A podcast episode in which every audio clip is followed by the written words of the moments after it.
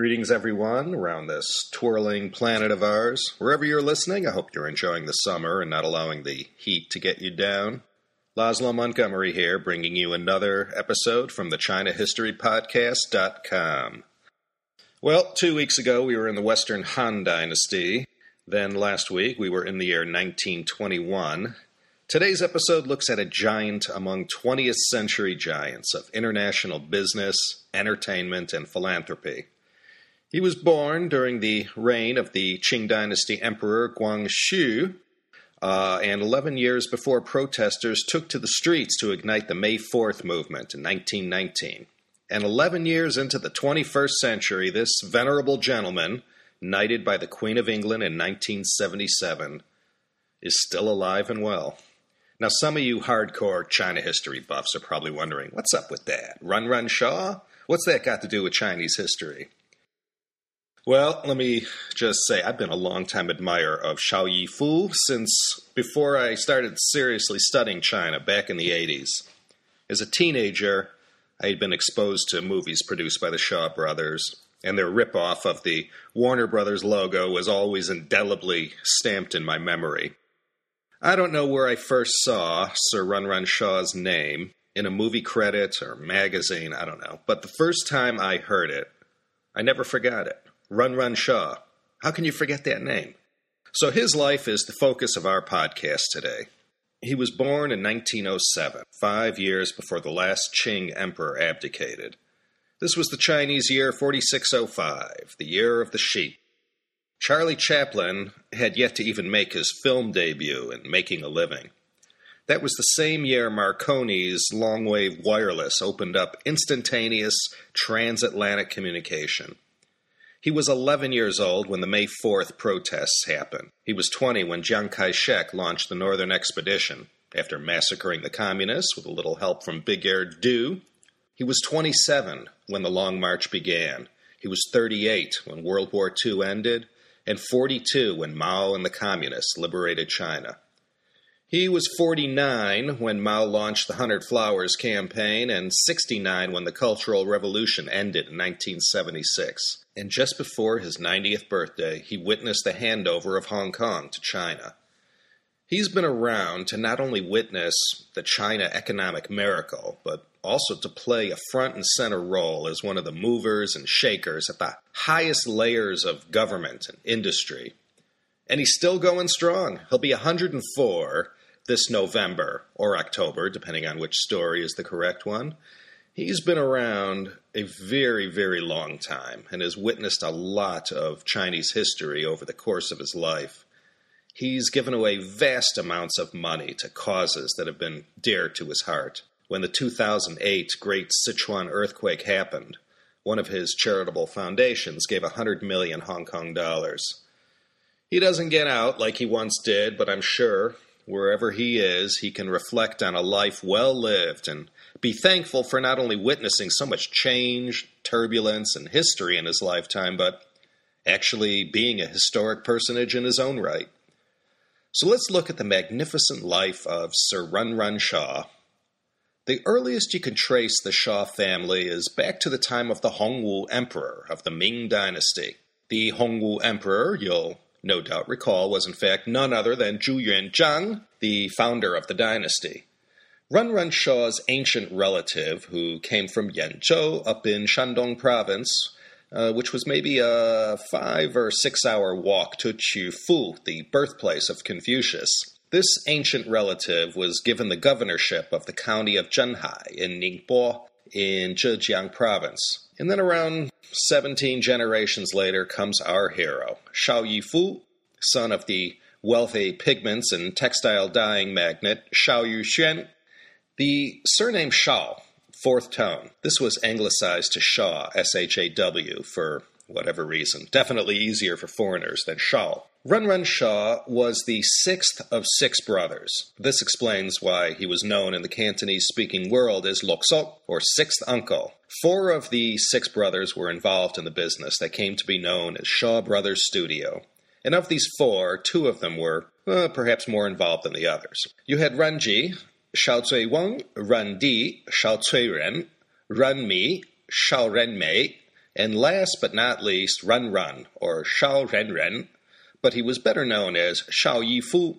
I explained a couple dozen podcasts ago how Chinese, especially the more educated and upper class types, would often change their names for various reasons. So there were four Shaw brothers involved in the movie business, which began in 1925 as the Tianyi Film Company in Shanghai. China at this time is in a state of flux. Sun Yat sen died in this year from cancer, and now a new guy, Chiang Kai shek, was the main power in Republican era China. We're in between World War I and World War II. These were the legendary and infamous bad old days of 1920s and 30s Shanghai that have spawned a million unforgettable photographs, stories, legends, and Hollywood productions. Run Run Shaw and a few of his brothers set up this studio to take advantage of this new motion picture technology and feed it to a market starving for exactly this kind of entertainment. So, from this studio, they started to make all these silent films.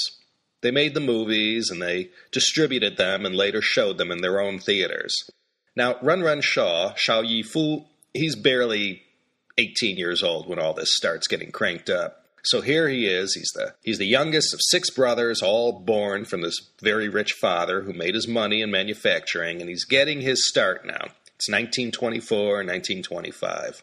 Now, Shao Yusheng, the patriarch, he was as traditional a Chinese as you could get. Later on, his youngest son, and the topic of today's podcast episode, will bring philanthropy to great heights, but it was Shao Yusheng, who set an example to Run Run Shaw, no doubt all his sons, that with great wealth also comes great responsibility. It was more than the Shaw brothers who benefited from their father's money. Shao Yusheng gave generously to society, to those most in need. He didn't live like an ascetic or anything, but he did live simply and frugally. And the last thing he wanted to hear was that his sons wanted to go invest in this totally new entertainment business there was no use trying to explain this. They had to keep this hush hush from their very conservative father. Shanghai in the 1920s, I mean, if you thought China was booming now, 1920s Shanghai, in between the wars, warlords running the place, no central authority, the massive market, all that limitless potential. Times were changing fast and people were on the go constantly. Same in the USA. The conditions in the US that led to the creation of the movie business in 1908 were the same in China in the 1920s. People wanted to be entertained. Now, I don't know which one of the brothers came up with the idea first, but in 1925 they realized there was also a huge and even more affluent market of Chinese who would enjoy the same movies that were hot in Shanghai the plethora of Huaqiao, or overseas Chinese, who populated Singapore, Hong Kong, Malaya, Thailand, Vietnam, Indonesia, that was the future. So, with an eye on this future, the third brother, Run Mi, Shao Ren Mei, he heads to Singapore. And this is pre Singapore Airlines days. He didn't just hop on a plane back in 1925. It was quite a major production to get from Ningbo to Singapore. The eldest son, Ren Ji, Shao Weng, he remained in charge of the Shanghai Tianyi studio. The English name was called Unique Film Productions. Now, today we're focusing on Sir Run Run Shaw, but I just wanted to say this eldest Shaw brother, Runchi Shaw, he was truly another incredible person, multi talented, a business genius, and anyway, lived an amazing, rich life. So, Run Mi Shaw, he gets to Singapore and has his hands full getting the lay of the land and figuring out how to conquer the world, or at least the world of the overseas Chinese entertainment market. China was a big market and they already had a toehold there, but it was getting too limiting in some respects, and sooner or later the competition in Shanghai would get the same idea about exploiting the Southeast Asian Huaqiao entertainment market. He sets up an office on Robinson Road in Singapore, and two years later, in 1927, Run Run Shaw, only 20 years old, he joins Brother Runmi in the Lion City, Singapura. Now, Singapore is a tiny place on the tip of the Malaysian peninsula. The population of Singapore today is about the same as Queens and Brooklyn combined. So, my point is the domestic market in Singapore isn't too big.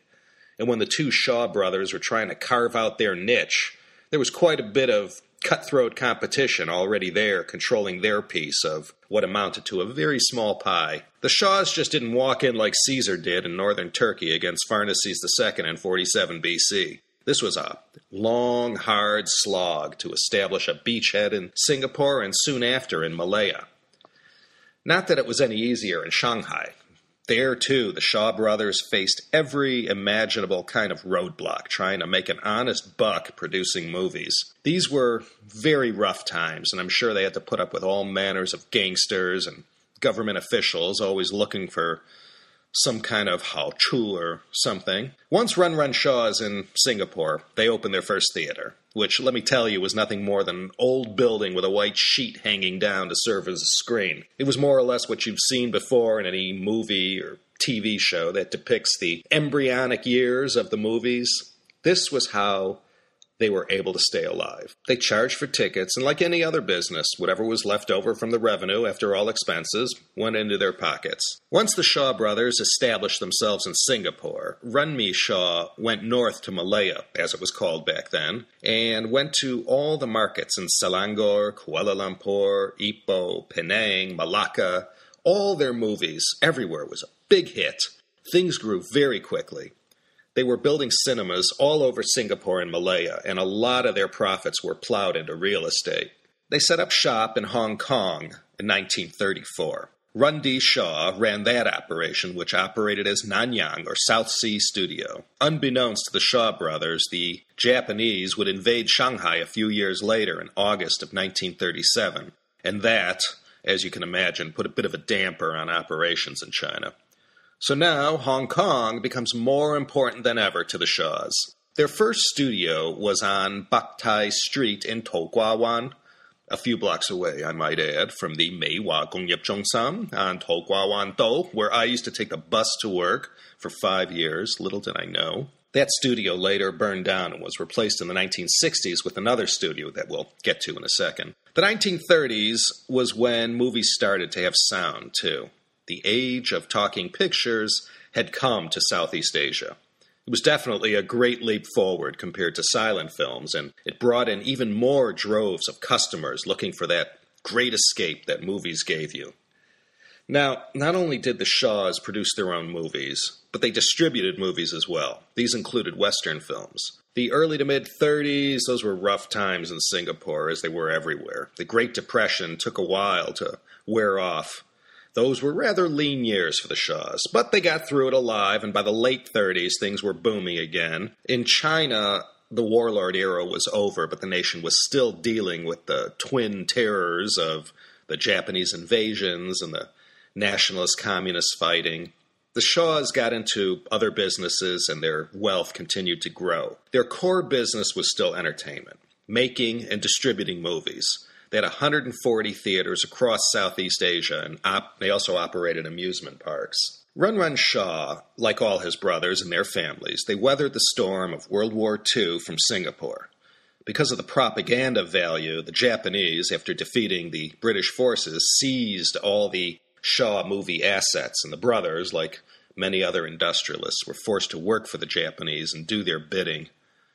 The post World War II boom years were kind to the Shaws. In 1957, Run Run Shaw took over as head of the Hong Kong operation from his older brother, Runde. When Run Run Shaw takes over the studio operations, things really start to boom for the company.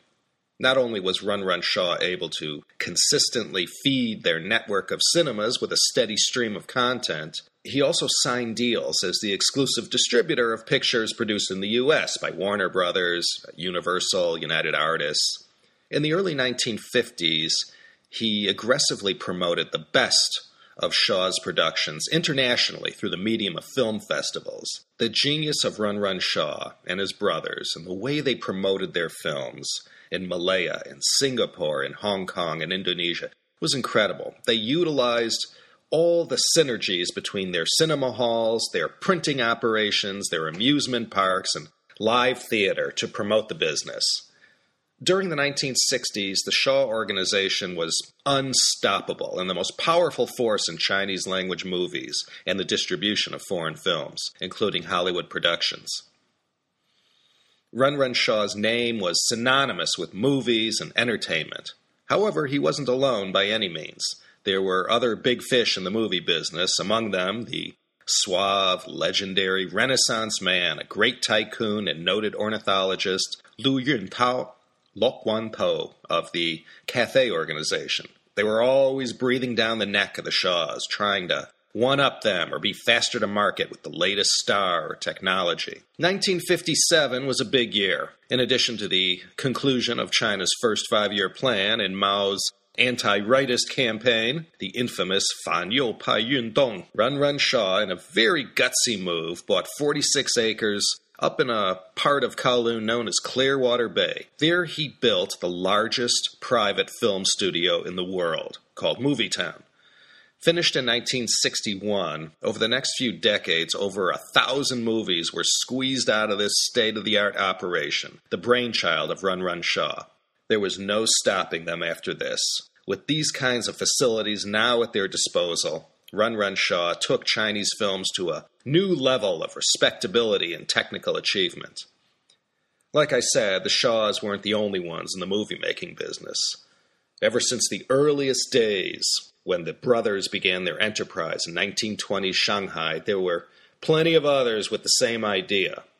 All throughout their history, the Shaws always had the competition breathing down their neck. They faced social upheavals, nationalism, tragedy, and triumph. Sometimes they beat the competition, and sometimes it was the other studios who beat them. From this new facility in Hong Kong, Run Run Shaw had positioned the company to become a serious contender not only in their home Chinese language market, but internationally as well. In the early 1960s, all Shaw movies were filmed in color, and they were the ones who were credited with bringing color pictures to the Chinese language market. They were the pioneers in the East for this exciting new technology that everyone takes for granted now. There was nothing like this anywhere in Asia. This was as good and as sophisticated as anything you could find in Hollywood. Shaw movies left the competition in the dust. So much attention was paid to quality, technical aspects, and post production.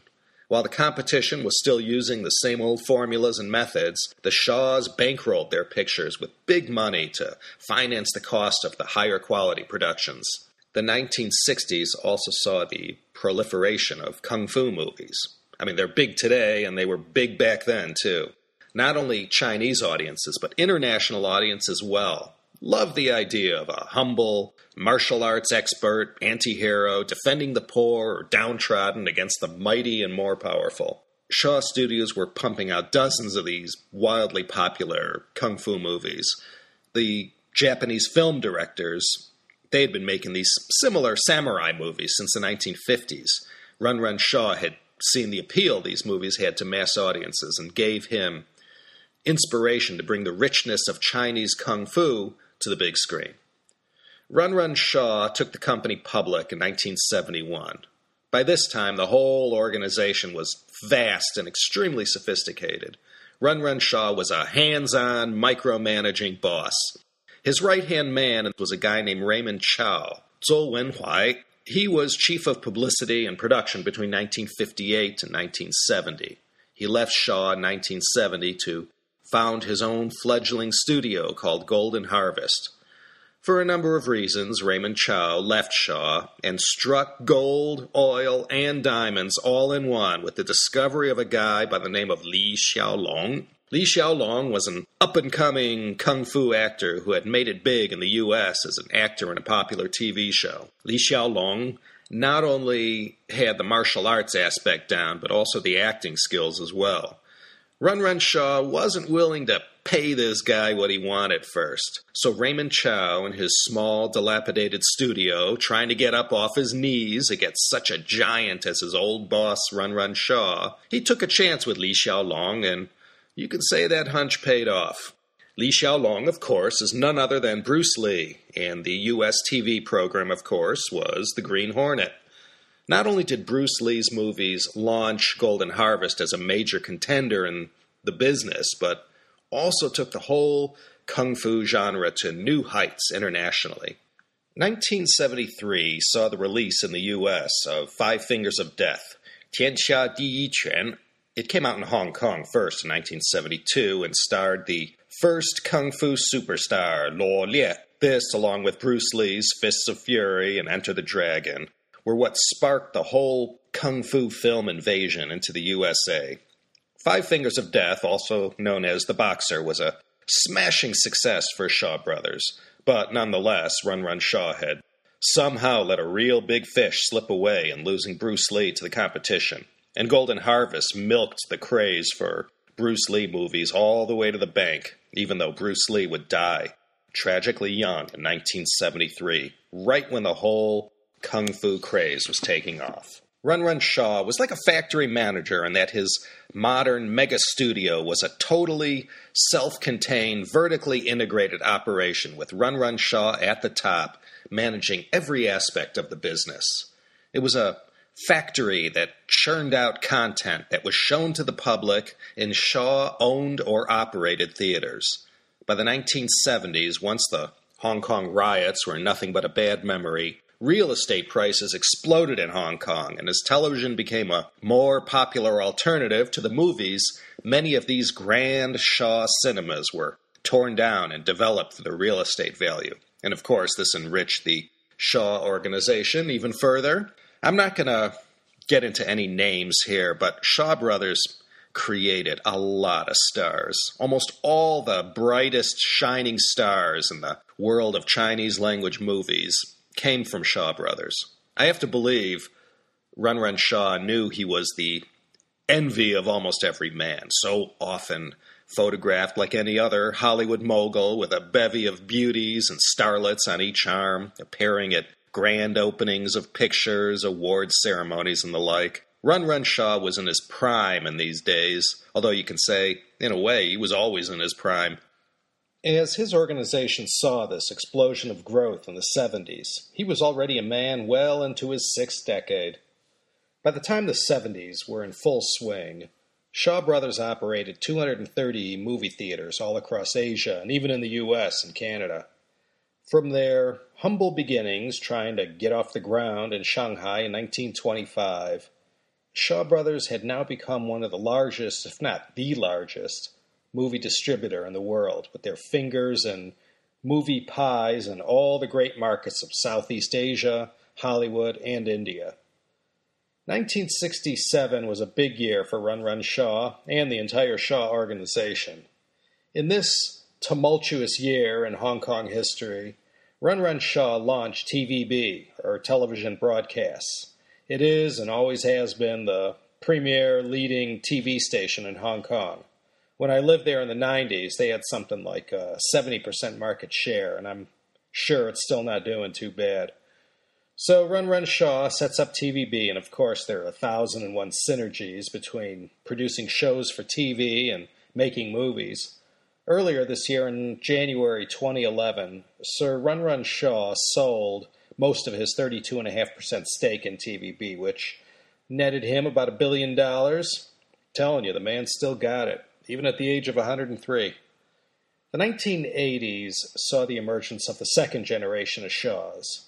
These were the children of the six brothers. During these years, and for sure during the 1990s when I was living in Hong Kong, Run Run Shaw's influence could be seen everywhere. You could see the magnitude of his generosity with all the hospitals, schools, and whatnot that his foundations provided for. The Shaw Foundation Hong Kong was set up in 1973 and has been a friend to so many people who have benefited from the foundation's generosity, especially in China, where most of the projects have been funded. The Shaw Foundation spreads its wealth, funding programs and scholarships in China, in Europe, and the U.S. He's been especially generous with the Chinese University of Hong Kong, located up in the New Territories, and his name is often synonymous with this prestigious institution. And he never forgot where he came from either.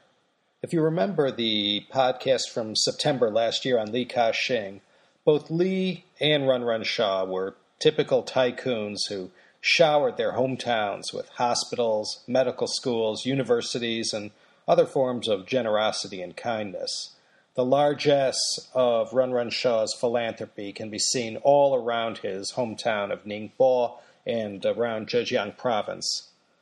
By the 90s, Shaw Brothers had managed to grind out over 900 movie titles.